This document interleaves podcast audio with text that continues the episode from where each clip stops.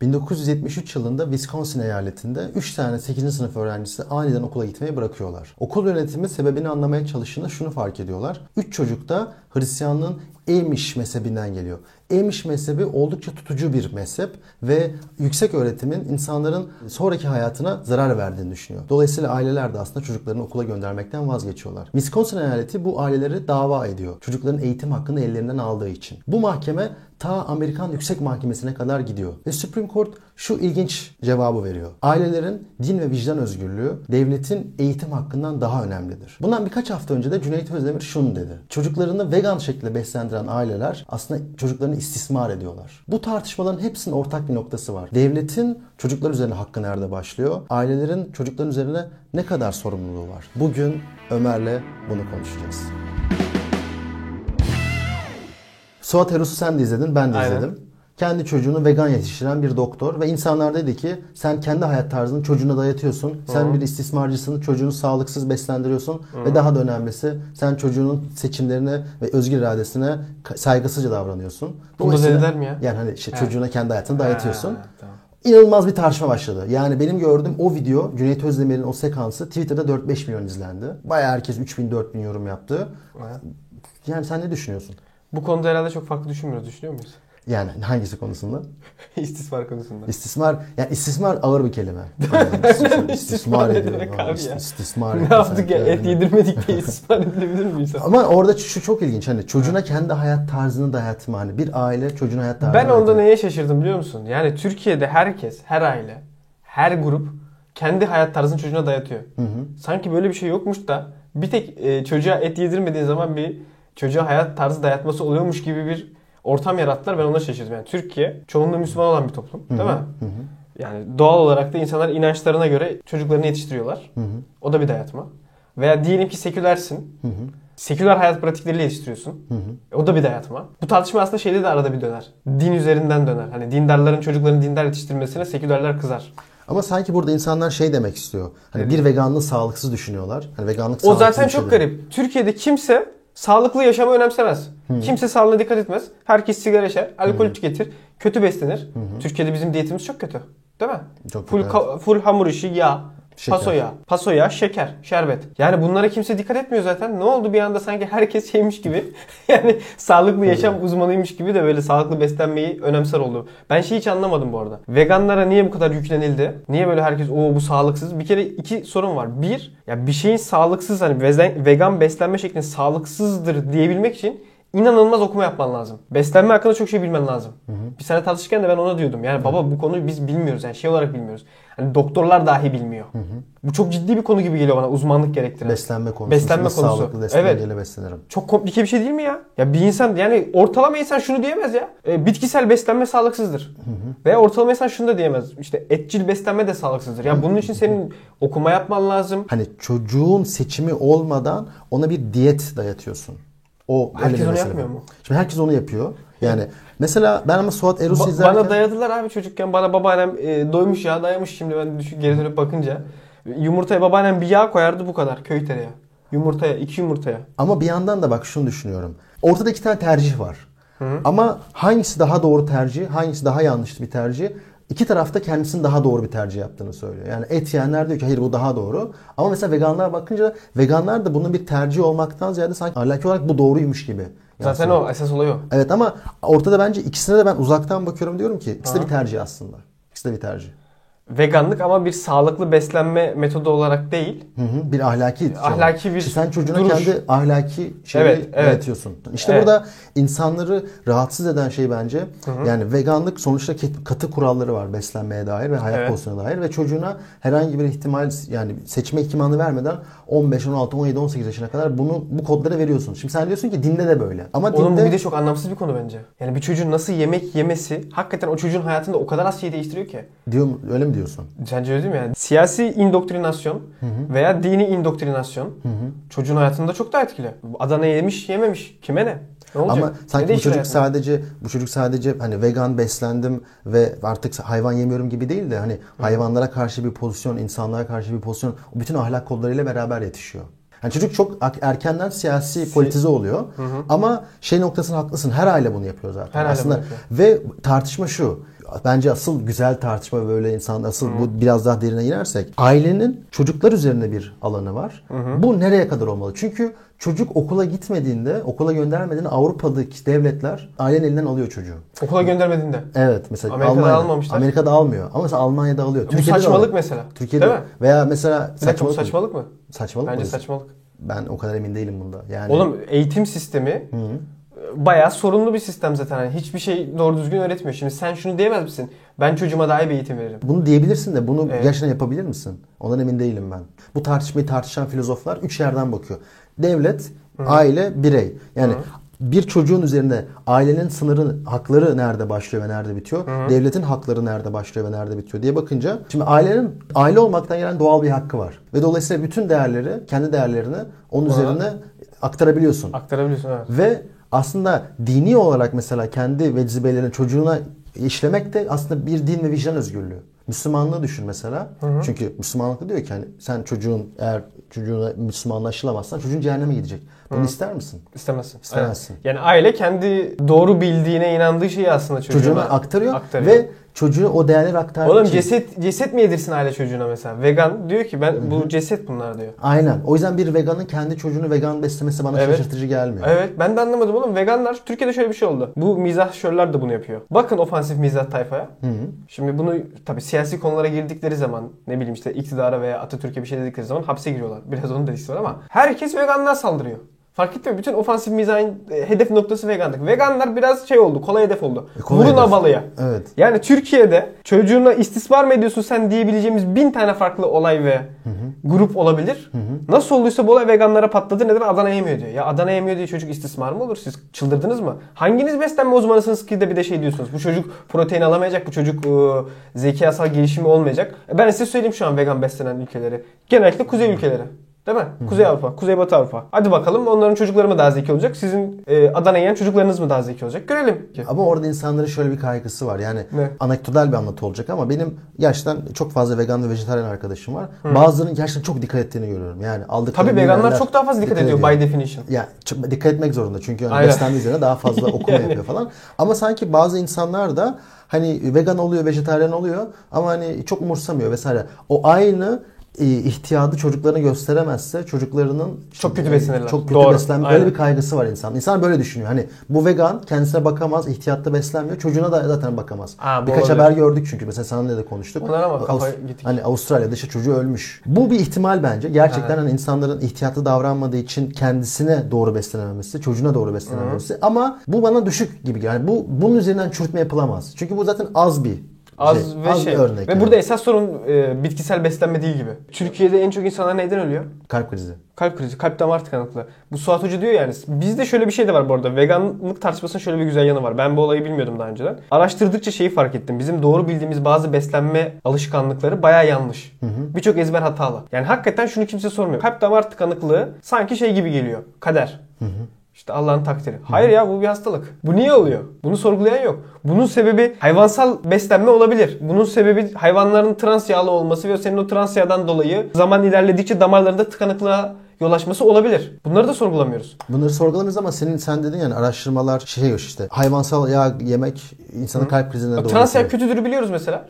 Değil mi? Cipslerde yazıyor trans yağ yoktur. Suat Hoca diyor en çok trans yağ nerede var? Hayvanda var. Trans yağ başka bir yerde yok zaten. Trans yağ doğada yok. Hayvanda var. Hayvanın kendisi hayvanına yediğin için trans yağ alıyorsun. Ama işte bu araştırmalar o causation'ı ne kadar gösterebiliyor? Çünkü seninle konuştuk yani şehirde yaşamak var, hava kirliliği var, stres var. Tabii hepsi var. Yani bunların hepsinin arasından bir tane nedeni bulup işte bu yüzden kalp, kalp ve damar hastalıkları çoğalıyor. Demi, deyince benim aklıma ya biz 150 yıldır şehirde yaşıyoruz. 150 yıldır stresli bir hayat yaşıyoruz. Hani Tabii onlar da on- etkili. onların, Aynen. hani o etkileri ne kadar birbirine ayırıyorlar emin değilim. BBC'nin yaptığı bir belgesel var Norveç'le ilgili. Barnevernert diye bir yapı var Norveç'te. Çocuk ve Refah Koruma Kurumu. Ve bu kurum aileler çocuklarına kötü davranırsa ailelerin elinden ve velayeti alıyor. Hikayede anlatılan da şu. Bir aile 5 çocuğu var ve çocuklardan biri hangisi olduğunu söylemiyorlar. Sınıfta diyor ki işte ailem bana şaplak attı. Yani çocuk kötü davranmış. Ha, çocuğu kemerle falan dövmüyor ama hani tokat atmış. Ve çocuğu elinden alıyorlar ailenin. 5 çocuğu da elinden alıyorlar. Ve daha sonra işte bununla ilgili Norveç'te büyük protestolara başlıyor. Nasıl ailenin elinden bu çocuğu alırsın vesaire vesaire. Şimdi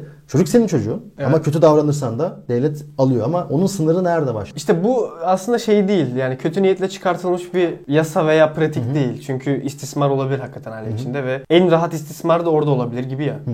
O yüzden de devletin böyle bir yetkisinin olması teoride bence problemli değil. Bir de hayat değişti bence. Yani mesela 16. yüzyılda devletin yaptığı her şeyi aile yapıyor. Yani sen Yani doğuyorsun. bir de devlet o zaman güçlü değil. De- değil. Yani mekanizma Orada bir dö- dönüşen roller var. Yani 16. yüzyılda sen doğdun kim bakıyor? Aile bakıyor. Okula gitmiyorsun. Aile sana eğitim veriyor. Direkt ailenin E, malı gibisin. Ailenin e, istediği işte aynen. çalışıyorsun falan filan. Bir de mesela biri yaşlandı, çalışamıyor, diğer aile bakıyor. Evet. Biri iş kuracak, aile para veriyor. Yani geniş Aynen. aileden de bahsediyorum. Doğru. Yani devlet Aile devlet gibi bir Aynen, şey aile aslında. hem banka, hem SGK, hem Hah çocuk işte bu çok okumu. güzel. Aile o görevlerini hala biraz biraz yapıyor. Biraz biraz Ailenin yapıyor. böyle bir fonksiyonu var. Şimdi devlet bu kadar araya girdiği zaman şöyle bir tehlikeyle karşı karşıyayız biz. Aile devreden çıktığında devlet o boşluğu doldurabilecek bir mekanizma değil. Değil mi? Bence çünkü dolduruyor gibi. Yani Hayır. Tamamen dolduramaz. Yani şöyle tamamen dolduramaz. Türkiye ile Fransa'ya bak mesela. Fransa'da bu kadar evsiz var değil mi? Sokaklarda bu kadar evsiz görüyorsun. Türkiye'de böyle bir şey görmez. Dikkatinizi çekti değil mi? Tabii tabii. Çok bariz bir fark çok, var. Çok bariz. Sizce sebebi ne olabilir? Sen, sen herhalde şeye bağlayacaksın. Aile bağları kuvvetli insanlar bakıyor. Ben biraz daha şey bakıyorum. ona. Yani burada olmama sebebi çünkü bu insanların muhtemelen aile bağlarında bir problem var. Ve aile o kadar güçlü olmadığı için de atomize oldukları için de bunlar dışarıda kaldıklarında yani bir şeylerde fail ettikleri zaman kendi kendisine kalıyorsun. Türkiye'de aile öyle değil. Türkiye'de aile seni atmıyor. Aile sana bakıyor. Yani sana bir güvenlik sağlıyor. Burada öyle değil. Şeyde bence bununla alakalı. Fransa'da mesela evsiz Türk görme ihtimalin var mı? Bence o çok kadar düşük. yok çünkü insanlar birbirine bağlı. Evet. Ama ailenin ben şeyde sana o kadar Şeyde zor. Fransa'da Türklerde mi suç oranı daha yüksek? Türklerde mi e, uyuşturucu kullanımı daha yüksektir? Yoksa Fransız çocuklar. Fransızlarda mı? O biraz bence zor bir soru. Ee, Türklerde daha azdır çünkü aile kuvvetli, aile güçlü bir mekanizma orada. Yani aile orada denetleme işini de yapıyor. Çünkü devlet o denetimi yapamaz. Devlet bir çocuğun düzgün bir birey olmasının denetimini sağlayamaz. Devlet bir çocuğu uyuşturucudan da uzak tutamaz. Devlet bir çocuğu suçtan da uzak tutamaz. Yani sadece ceza sistemiyle. Onu yine aile sağlar. aile sağlar ama Aile onu ko- kontrol eder. Bütün bu ailenin koruma mekanizmaları karşında bir şeyle geliyor. E tabi canım e, korkutarı da biliyor yani bir şeyi de var. Ya Ama korku değil sen de karşılığında o aileye Evet. yani onun kurallarına uyacaksın. O E herhalde kardeşim sen de yani Ama işte e, bunun ne? o kadar her zaman iyi bir şey değil bu. Yani çünkü faydası zararından daha fazladır. emin değilim. Çünkü ne niye? çünkü Aileyi alırsan kimse kalmaz. Aile- İnsanlar insanlar yalnızlaşır. yalnız bak bu, bunlara katılıyorum Yani ama psikolojik etkiler lazım. de var. Direkt materyal etkiler de var. Ama mesela Türkiye'de hani a- aile bu kadar hayatın içinde olunca hani şey de oluyorsun yani insanların mutsuz, insanlar ailesinden dolayı yani insanlar ailesiyle mutlu olamıyor. Çünkü ailenin sana dayattığı bir değer silsilesi var. O değerler on- onlar seni kıskaca alıyor. Özellikle mesela bir kadınsan düşün. Bir kadınsan Genelde şöyle oluyor. bir LGBT ıı, Aynen yani toplumun daha dışında hissediyorsan kendini. Aile çünkü toplumun bir Ya, şeyi gibi orada. evet. Yansıması ve toplumun senin üzerindeki gölgesi gibi. Ailenle de sorun yaşıyorsun tabii evet. Ama günün sonunda baktığın zaman aileyi alırsak, bu kadar yok edersek, altını dinamitlersek birey üzerindeki psikolojik etkiler daha yıkıcı olur bence. Bak materyal etkileri geçtim. Materyal etkilerde sokakta kalması gibi. Fail ettiği zaman kimsenin bakmaması gibi. Kimsenin iş bulmaması gibi. Yani o aile ve akrabalık kurumu ciddi bir fonksiyonu var ve iyi de. toplumun bireysel mi yoksa kolektivist değerlere mi daha fazla sahip çıkmasıyla toplumun gelişmesi arasında bir korelasyon görebilirsin bence. Evet. Yani batı toplumlarına bakıyorsun daha bireyselci bir toplum anlayışı var. Evet. Ve onlar mesela hani de- kurdukları devletle onun bir yansıması oluyor. Devlet mesela liyakatı Sen daha batı fazla. toplumunu şey mi görüyorsun mesela sence? Birey birey olarak baktığın zaman özenilir bir yapımı var. Eksiklerini hızlıca görebiliyorsun. İşte insanlar daha otomize, daha mutsuz vesaire Daha mutsuz, ama biri- mutsuz insanlar topluluğu. Batı Ama- dediğinde Batı'ya hiç şey yapmayın. Özenmeyin Batı'ya. Türkiye'de mutsuz insanlar topluluğu yani. Türkiye'nin mutsuzluğu başka. Ama işte onlar sanki onlar mutsuzluğu aile kaynaklı değil. hani o- Düzelir onlar, merak onlar etme. sanki birbiriyle Batı böyle toplumu özdeş- düzelebilecek mi? düzelebilecek mi derken hani Yani bence çok gayri insani bir noktaya gelmişler bize göre. Bize Ama, ama işte ama zaman. işte yani mesela biz işte e, İstanbul'da büyümüş, işte Boğaziçi'nde okumuş erkek bireyler olarak hani bu baskıyı o kadar hissetmiyoruz belki ama Tabii. hani e, Tabii tabii. hani Türkiye'de kadın olduğu zaman başka kadın bir şey olduğu olur. zaman veya o taşrada yaşadığın zaman o baskılar daha güçlü oluyor. Yani demek istediğim Ama bir şey ne 16. kadar iyiyse, faydası varsa o kadar da güçlü negatifi de olabiliyor. Çok basit. Yani Ha, şöyle evet, düşün. evet, evet. Senin çok sevdiğin bir kız arkadaşın var. Çok iyi bir ilişkiniz var. inanılmaz tutkulu. Sana zarar verme potansiyeli de çok yüksek demek bu. aşk adamı bitirir diyorsun. Aynen. Çünkü sen yani zaten onun sana sağladığı Sevdiğin faydalar kadar zarar görürsün. Aynen diyorsun. yani çünkü sen o, o kadını çok seviyorsun. Müthiş bağlanmışsın. O yüzden de çok mutlu ediyor seni. Ama aynı şekilde tersi de dönebilir. Tersi döndüğü zaman da zarar da verebilir. Aile de öyle. Senin de zafer bayramın kutlu olsun. Sen sana da çok yenildim diyorsun Ömer. Aklıma hep öyle se- sesler geliyor yani.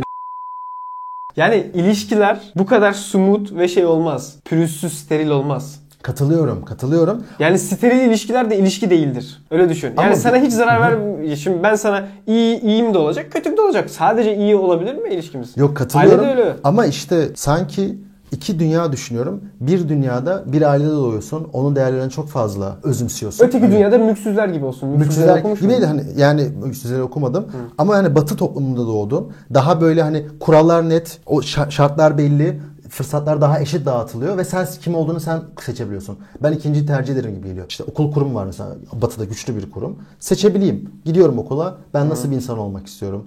Ne, yapmak istiyorum bu hayatta? Çünkü Türkiye'de hani onlar biraz daha senin dışında faktörler Çok tarafından katıydı tabii. Ama Türkiye'de mesela sanki birazcık daha ortaya geldik. Yani bundan 50 yıl 60 yıl önce Tabii. gerçekten tamamen aile belirliyormuş. Onun bence de çok bir anlamı yok. Şimdi ama işte bence şimdi bile insanlar oldukça mutsuz oluyor yani aileyle beraber. Ama bak aileyi ım, çıkartırsan denklemde birey gerçekten bireyi bekleyen şey çok kötü. Oğlum sen arkadaşlarınla falan nasıl yani insanların arkadaşlık ilişkileri zaten çökmüş.